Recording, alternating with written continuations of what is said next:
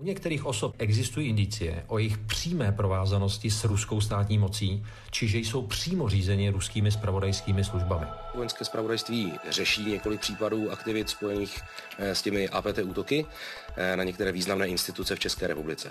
Ale vzhledem k probíhajícím činnostem však nelze blíže specifikovat. Vojenské i civilní spravodajství v Česku varuje znovu před hrozbami z Ruska a Číny. Mezi ty nejvážnější řadí BIS pro ruské aktivisty, kteří šíří dezinformace. Vojenské spravodajství pro změnu varuje jednotlivce i instituce před hackerskými útoky. Jakou konkrétní podobu mají operace zahraničních služeb na českém území a s jakými cíly je Rusko nebo Čína podnikají? Je středa 27. listopadu, tady je Lenka Kabrhelová a Vinohradská 12, spravodajský podcast Českého rozhlasu. Markéta Chaloupská je investigativní reportérka radiožurnálu a sleduje kauzy týkající se spravodajských služeb. Jana Magdoňová se zabývá armádou a kybernetickou bezpečností. Dobrý den. Hezký den. Markéto, co se tedy stalo v říjnu roku 2014? V roce 2014 v říjnu přijeli do Česka dva muži, jeden pod jménem Aleksandr Petrov, ten se ubytoval v Ostravském hotelu od 13. do 16. října a pak 11. října sem dorazil muž, který si říkal Ruslan Boširov. Tehdy vůbec nikdo nevěděl, že tady jsou ruští spravodajští agenti. I když tuzemské spravodajské služby tvrdí, že o tom nějaké informace měli. Nicméně až v roce 2018 to nabylo konkrétní obrysy. Yesterday afternoon, passers-by noticed two people apparently unconscious on a bench in Salisbury. A to bylo v době, kdy byl otráven jeden novičok Sergej Skripal v anglickém Salisbury. Britští specialisté pro boj s terorismem se snaží identifikovat látku, která pravděpodobně otrávila v Salisbury bývalého ruského špiona Sergeje Skripala. Otrava postihla i dosud neznámou ženu. Oba jsou v kritickém stavu v nemocnici. Když zhrneme fakta, kterých není zatím mnoho, tak se stalo toto.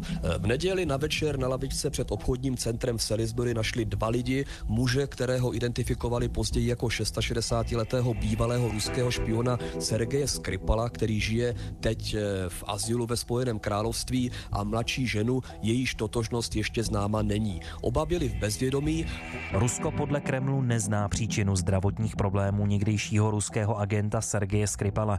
Podle BBC to řekl mluvčí Kremlu Dmitrij Peskov. Dodal, že Moskva je ochotná spolupracovat při vyšetřování případu. Skripal a jeho známá jsou v kritickém stavu v nemocnici v Salisbury. Muži podezřelí v Británii z otrávení Sergeje Skripala promluvili v ruské televizi. Britská prokuratura zveřejnila jejich jména a fotografie i záběry z bezpečnostních kamer, které dokazují, že se pohybovali v okolí místa činu v anglickém Salisbury. Ukázalo se, že tihle lidé ho už v tom roce 2014 zřejmě sledovali, protože Sergej Skripal se měl přijet v té samé době, aby se tu setkal s českými důstojníky, kterým pomáhal i s odhalováním údajných ruských špionů. Skripal byl dvojitým agentem a pomáhal mimo jiné západním spravodajským službám odhalovat ruské agenty na území jejich státu. Co ti dva muži byli zač, proč Sergeje Skripala sledovali? Ukázalo se, že ti dva ruští agenti, kteří přijeli pod jménem Petrov a Boširov, byli právě ti agenti, kteří pak v Salisbury otrávili Sergeje Skripala. Z samého начала мы планировали приехать в Лондон и... Aleksandr Petrov řekl, že si od počátku s přítelem plánovali návštěvu Londýna, kde se chtěli hlavně bavit. Посмотреть э, вот этот знаменитый собор. Do Salisbury se vydali na radu známých obdivovat tamní gotický chrám, ale kvůli špatnému počasí se vrátili do Londýna a do Salisbury opět odjeli na zítří ráno. V ten den došlo k chemickému útoku na Sergeje Skripala. Prochodili mimo. Petrov a Boširov prohlásili, že ho neznali, ale je možné, že prošli i kolem jeho domu. Rozhodně popřeli, že jsou agenty ruské rozvědky. Řekli, že podnikají ve fitness biznesu jako poradci pro zdravou výživu. A jak napsal server Bellingcat, Aleksandr Petrov byl ve skutečnosti Aleksandr Myškin, lékař ruské vojenské rozvědky GRU. A druhý muž, který jsem přijel a vystupoval pod jménem Ruslan Boširov, se ve skutečnosti podle britských médií jmenuje Anatolij Čepiga a jde o plukovníka také GRU a ten Prahu navštívil 11. října 2014. A v té stejné době je tu tedy Sergej Skripal. On samozřejmě to nikdo nepotvrdil, ale nabízí se varianta, že i Česku pomáhal Skripal odhalovat ruské agenty. Není totiž bez zajímavosti, že Česko v minulosti vyhostilo několik ruských agentů. Třeba server Neovlivní spočítal, že z bezpečnostních důvodů v roce 2012, tedy dva roky předtím, než tady byl Skripal, vyhostilo Česko pět diplomatů a v roce 2014 pak tři. Bezpečnostní informační služba odhalila v Česku tři ruské špiony. Z vládních zdrojů to zjistil týdeník Respekt. Kabinet o události podle diplomatických zvyklostí veřejně nemluvil, protože nechtěl spor vyhrocovat. Úřady ruské diplomaty přímo nevyhostili, neprodloužili jim ale povolení k pobytu. Kontrarozvědka odhalila špiony už před tři čtvrtě rokem. Ruská strana v reakci vykázala jednoho zaměstnance české ambasády v Rusku a odebrala výzum druhému, který tam měl jet. To je tedy epizoda z roku 2014, o které ty si informovala. Proč o ní mluvíme právě teď? My jsme tu story o dvojici ruských agentů zveřejnili před několika měsíci a teď zveřejnila BIS svou výroční zprávu a v ní poprvé potvrdila, že ti dva traviči, aniž by je tedy jmenovala, byli na území České republiky v minulosti. A tím tedy potvrdila, že se tu pohybovali ruští zabijáci a že to bylo skutečně reálné. Když se podíváme tedy na ten obecný rámec, na ten obecný rozměr, co jsme se všechno tedy z výročních zpráv civilní i vojenské kontrarozvědky dozvěděli? BIS vlastně varuje před čínskými a ruskými špiony a zmiňuje i ty jejich metody, jakým způsobem pracují. Jano, vojenské spravodajství se tohoto také dotýká, předpokládám. Vojenské spravodajství píše také o aktivitách Ruska a Číny. Zaměřuje se ale primárně na hrozby v kyberprostoru a na hrozby, co se týká raket. Pojďme se na to tady podívat podrobněji. Markéto, ty si studovala tu zprávu BIS. Co by si z ní tedy vypíchla, kromě té úvodní epizody, která se týká pokusu o vraždu Sergeje Skripala, před jakými dalšími hrozbami BIS varuje? Mě zaujaly právě ty metody, s jakými ty spravodajské služby pracují. Čínská spravodajská služba se snaží například vyhledávat spolupracovníky a to jak mezi českými akademiky, tak ve státní správě, ale i v bezpečnostních sborech.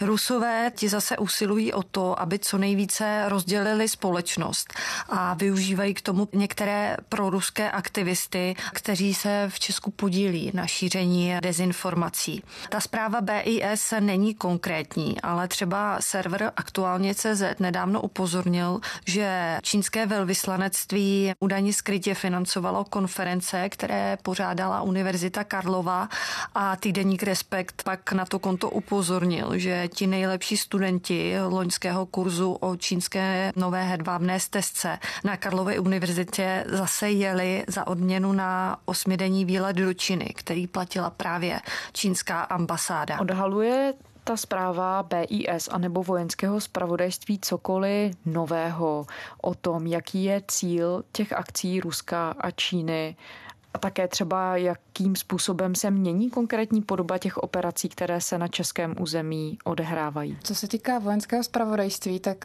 Ono už tradičně nebývá moc konkrétní. Zpráva BIS bývá vždy konkrétnější než u vojenského spravodajství, takže oni zmiňují, že existují takzvané APT skupiny, což jsou skupiny hackerů, které jsou podporované, financované státem. Upozorňují na jejich aktivity ale nejsou konkrétní, které přímo státy jsou s nimi spojené. Takže zatímco BIS říká, je tu hrozba z Ruska a z Číny, vojenské spravodajství takhle specifické není. Vojenské spravodajství je velmi zdrženlivé. A podařilo se zjistit nebo popsat nějaké konkrétní případy, co se tedy stalo, jak ty hackerské hrozby vypadají? Je vlastně nejlepší spojit všechny zprávy, co vyšly. Když si vezmeme výroční zprávu BIS, Vojenského zpravodajství a Národního úřadu pro kybernetickou a informační bezpečnost, který vydal v září, tak se třeba dozvídáme podrobnosti o kybernetickém útoku na ministerstvo zahraničí. Těch útoků už bylo několik. Bavíme se o útocích v roce 2016, 17, 18 i letos k jednomu došlo a postupně se odhalují detaily, že zatím stojí nějaký státní aktér. Konkrétně BIS potom ve své výroční zprávě mluví o tom, že s největší pravděpodobností zatím stálo Rusko. Národní úřad pro kybernetickou a informační bezpečnost zmiňoval v září, že na důležitou státní instituci zautočila Čína. A BIS už je tentokrát konkrétnější a říká, že Čína zautočila na ministerstvo zahraničních věcí. A zpráva BIS mluví o útocích i na české vojáky, konkrétně na jejich soukromé e-mailové adresy. V tomto případě ale se podle této zprávy nedostali k utajovaným informacím, ale k soukromým věcem, jako jsou adresy, jako jsou jejich faktury, různé podrobnosti, které se potom můžou dál používat třeba pro sociální engineering, pro další větší útoky, třeba už i na tu instituci. Markéto, když si četla tu zprávu BIS, odhaluje tedy ta zpráva něco nového o tom, jaký cíl Rusko a Čína potenciálně nějací další hráči mohou mít? Ono to bylo naznačeno vlastně už i v té zprávě, kterou BIS vydala v minulém roce, že Rusko má ten cíl jasný, oslabit Evropskou unii, oslabit NATO, je Česko součástí a vytvořit v jednotlivých státech napětí, paralizovat tu společnost, oslabit ten stát jako celek. A o to se snaží právě pomocí proruských aktivistů v Česku ta zpráva de facto opakuje některé věci, které už tu slýcháváme třeba deset let, že přichází nějaká hrozba z Ruska, pak se k tomu přidala Čína. Zaznívá tam něco z tvého pohledu nového nebo jinak formulovaného? Ta zpráva je daleko víc konkrétnější, než obecně bývá. Už minulý rok byla v celku konkrétní, ale ty zprávy, které vydávala BIS předtím, neuváděly žádné konkrétnější případy. Tady teď se mluví o Skripalu, Královi. Mluví se i o tom, že vlastně zemřel bojovník islámského státu, který jednu dobu žil i v Česku. Takže uvádí tam i konkrétní případy. Ona BIS varuje také před proruskými aktivisty, kteří se snaží zmanipulovat veřejnost. Tam také padají nějaké konkrétní příklady? Tam BIS není konkrétní, ale třeba deník N nedávno upozornil, že se proruští aktivisté z krymsko-tatarské organizace dostali až na Pražský hrad na oslavy 28. října, čehož hned využili a po slavnostní recepci na svůj Facebook napsali, že prezident Miloš Zeman uznal Krym za součást Ruska. Český velvyslanec na Ukrajině musel vysvětlovat přítomnost prokremelských Tatarů na Pražském hradě 28. října při oslavách státního svátku. Spolek Krym Birligy po slavnostní recepci napsal na Facebooku, že prezident Miloš Zeman uznal Krym za součást Ruska. Slavnostní recepce ve španělském sále se v pondělí na státní svátek zúčastnila členka spolku Tamila Nimetulajevová. Proti pozvání pro kremelských aktivistů se vymezil ministr zahraničí Tomáš Petříček. Mluvčímu hradu Jiřímu Ovčáčkovi trvalo několik dní, než řekl, že Zeman dál považuje anexi Krymu za protiprávní. Co se týká těch webů, pomocí kterých oni se snaží šířit tu svoji ideologii, tak ani tam není tedy BIS konkrétní, ale třeba hospodářské noviny nedávno zveřejnili databázy pro ruských webů a odhalili že pro ruským webům v Česku jasně dominuje pár titulů, kam směřuje drtivá většina návštěv a jednoznačným českým dezinformačním lídrem s 8 miliony návštěv měsíčně jsou parlamentní listy. Pak následuje česká mutace kremelského sputníku a kolem jednoho milionu návštěv mají také servery AC24CZ a Aeronet.cz. A specifikují nějak zpravodajci, co považují za dezinformační weby, za dezinformace? Ne, oni vlastně říkají, že pomocí médií, kteří se snaží tvářit nezávislé a snaží se tvářit jako alternativní médium, ty proruští aktivisté ovlivňují to veřejné mínění. Oni vlastně definují proruského aktivistu jako někoho, kdo to dělá vědomně a našli několik případů, že přímo spolupracuje s ruskými spravodajskými službami, ale potom upozorňují i na to, že to někteří ti lidé dělají nevědomně. Jenom jenom třeba obdivují Rusko nebo Vladimíra Putina. Rusko je podle místo předsedy Evropské komise Andruse Ancipa největším šířitelem dezinformací v Evropě a ročně na šíření falešných informací vynakládá skoro 30 miliard korun. Jako hlavní stát, který se pokouší ovlivnit volby, ho označil také šéf bezpečnostní informační služby Michal Koudelka. Není tedy otázkou, jestli při dalších volbách eh, nebo dalších, dalších demokratických procesech v Evropě použije Ruská federace eh, nějakou dezinformační kampaň nebo hybridní kampaň. To jistě použije. Otázkou je jen jak a jakým způsobem. A na to musíme být připraveni. Jano, když jste se bavili se svými zdroji v těch spravodajských komunitách, co z toho pro ně vyplývá? Zhoršuje se ta situace? Je ten trend stejný nebo se zlepšuje? I z těch zpráv to vyplývá, že je daleko větší důraz na kyberprostor a na hrozby v kyberprostoru. Vojenské spravodajství tomu věnuje víceméně polovinu té své zprávy. Co se týká konkrétně vojenského spravodajství, tak zmiňují i, že hegemonie Ameriky klesá, roste síla Ruska a Číny, třeba co se týká právě zbrojního arzenálu. Konkrétně třeba u Číny je problém, že nespadá pod žádné smlouvy o kontrole zbraní nebo o zákazu jejich vyvážení. Navíc Čína je pověstná svým technologickým pokrokem a my vlastně přesně nevíme, jaké zbraně tam jsou, na čem pracují, co vyvíjí a hrozí, že je prodá do Iránu, což už potom třeba, když se budeme bavit o v některých raketách už dosáhnou i na Českou republiku. A zrovna u toho vojenského zpravodajství mě překvapilo, že zmiňují i 5G sítě a varují před takzvaným dodavatelským řetězcem, což znamená před hardwarem nebo softwarem některých firm, které se můžou podílet třeba na stavbě 5G sítí. Oni vůbec nejmenují, není tam zmíněn žádný stát, žádná firma, ale upozorňují na varování Národního úřadu pro kybernetickou a informační bezpečnost z loňského roku, který tedy varoval před firmou Huawei a ZTE. Takže i vojenské zpravodajství upozorňují upozorňuje, že není dobré být závislé na technologii jedné firmy. Tak když byste to měli destilovat, co se z toho všeho dá dovodit jako nějaký podtext vlastně těch varování? Je Česko pod nějakým útokem? Je to stejné jako v jakýchkoliv jiných evropských zemích? Nebo by si české úřady měly dávat větší pozor? Třeba BIS upozorňuje především akademickou sféru, státní úředníky, ale i lidi z bezpečnostních sborů, aby si dávali pozor na takové ty placené výlety Čínou, kdy vlastně dostávají kapesné. A potom nějakým způsobem nedochází k tomu většinou na území Česka, ale dochází k tomu buď v Číně, anebo v nějaké třetí zemi, kdy vlastně dostanou nabídku, aby s Čínou nějakým způsobem spolupracovali. Mně přijde, že varují, že tomu dáváme malou váhu, že se zrovna třeba kyberprostoru nedává taková váha, jaká by měla, že ochraně významných institucí, ať už se bavíme o státních institucích nebo o univerzitách, takže jejich bezpečnosti, jejich ochraně se nedává takový důraz.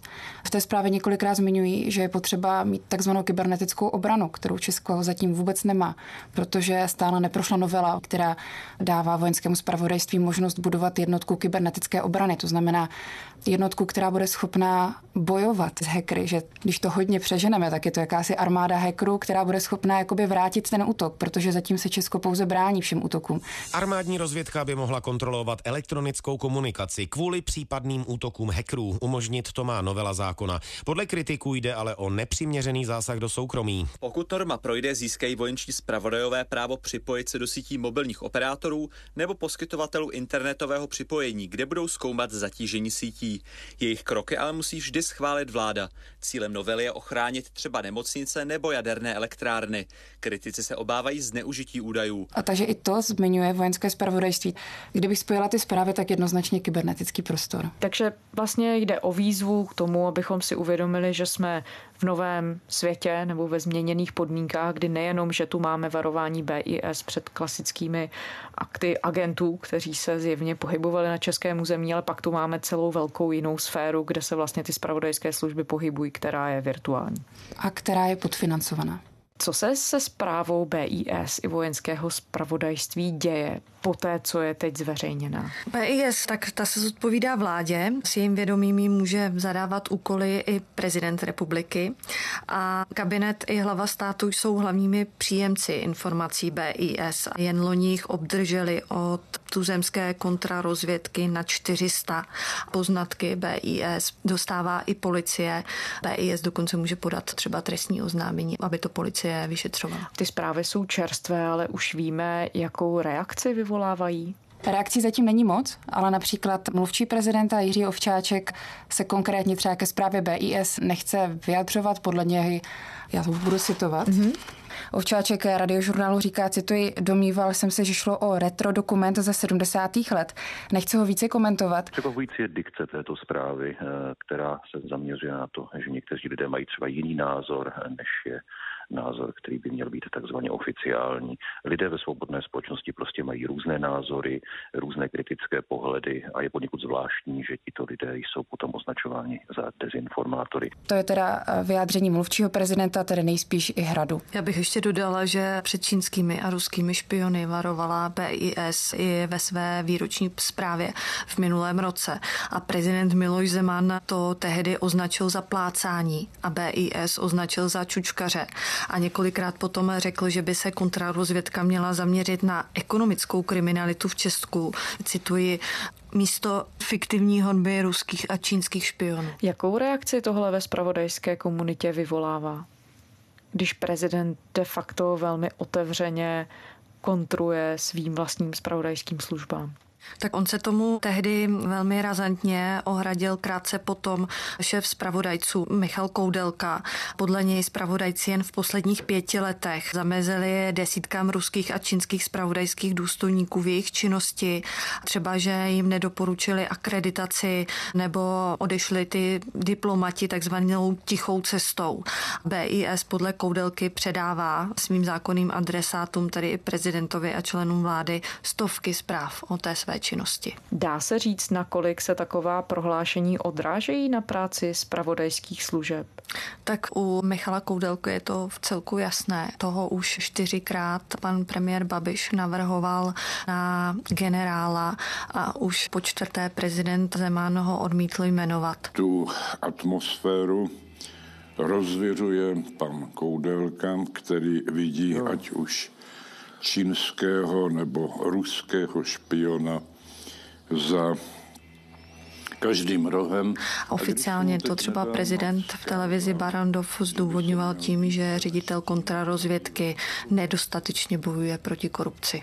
On ale získal třeba ocenění jinde, konkrétně v sídle CIA v Langley obdržel cenu George Teneta za zahraniční spolupráci. Takže dá se to chápat i tak, že zatímco tady v České republice spravodajské služby nemají třeba plnou podporu nebo porozumění hlavy státu, prezidenta, západní spojenci typu Spojených států jejich práci oceňují?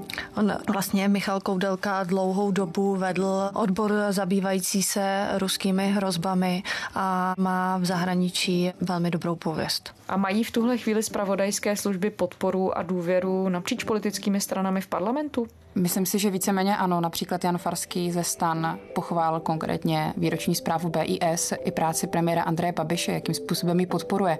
Co se týká podpory vojenského zpravodajství, například Miroslav Kalous ex 09 prohlásil, že je potřeba konkrétně kybernetické obraně, bezpečnosti a kybernetickému prostoru jako takovému věnovat daleko větší důraz a chce podat i pozměňovací návrh, aby tato oblast dostávala více peněz. Takže Rozhodně to není, že by poslanci byli proti tady těm výstupům zpravodajců. Já myslím, že v minulém roce úplně s tou zprávou BIS nesouhlasili komunisté. My jsme tu zmiňovali, že ta varování zpravodajců v podobné formě zaznívají už zhruba dekádu. Jak tomu rozumět? Znamená to, že se nedaří těm hrozbám čelit? Nebo že o nich třeba naopak víme víc? Já myslím, že jsou pořád nové a nové hrozby, na které je potřeba upozorňovat a ty metody zpravodajských služeb se rok od roku můžou mírně lišit. A rozhodně se vyvíjí. Reportérky radiožurnálu Markéta Chaloupská a Jana Magdoňová. Děkujeme. Děkujeme. Hezký den. Ze středeční Vinohradské je to vše. Poslouchejte nás kdykoliv na iRozhlas.cz, jsme také ve všech podcastových aplikacích. Pište nám na adresu vinohradská12 zavináč rozhlas.cz. Těším se zítra.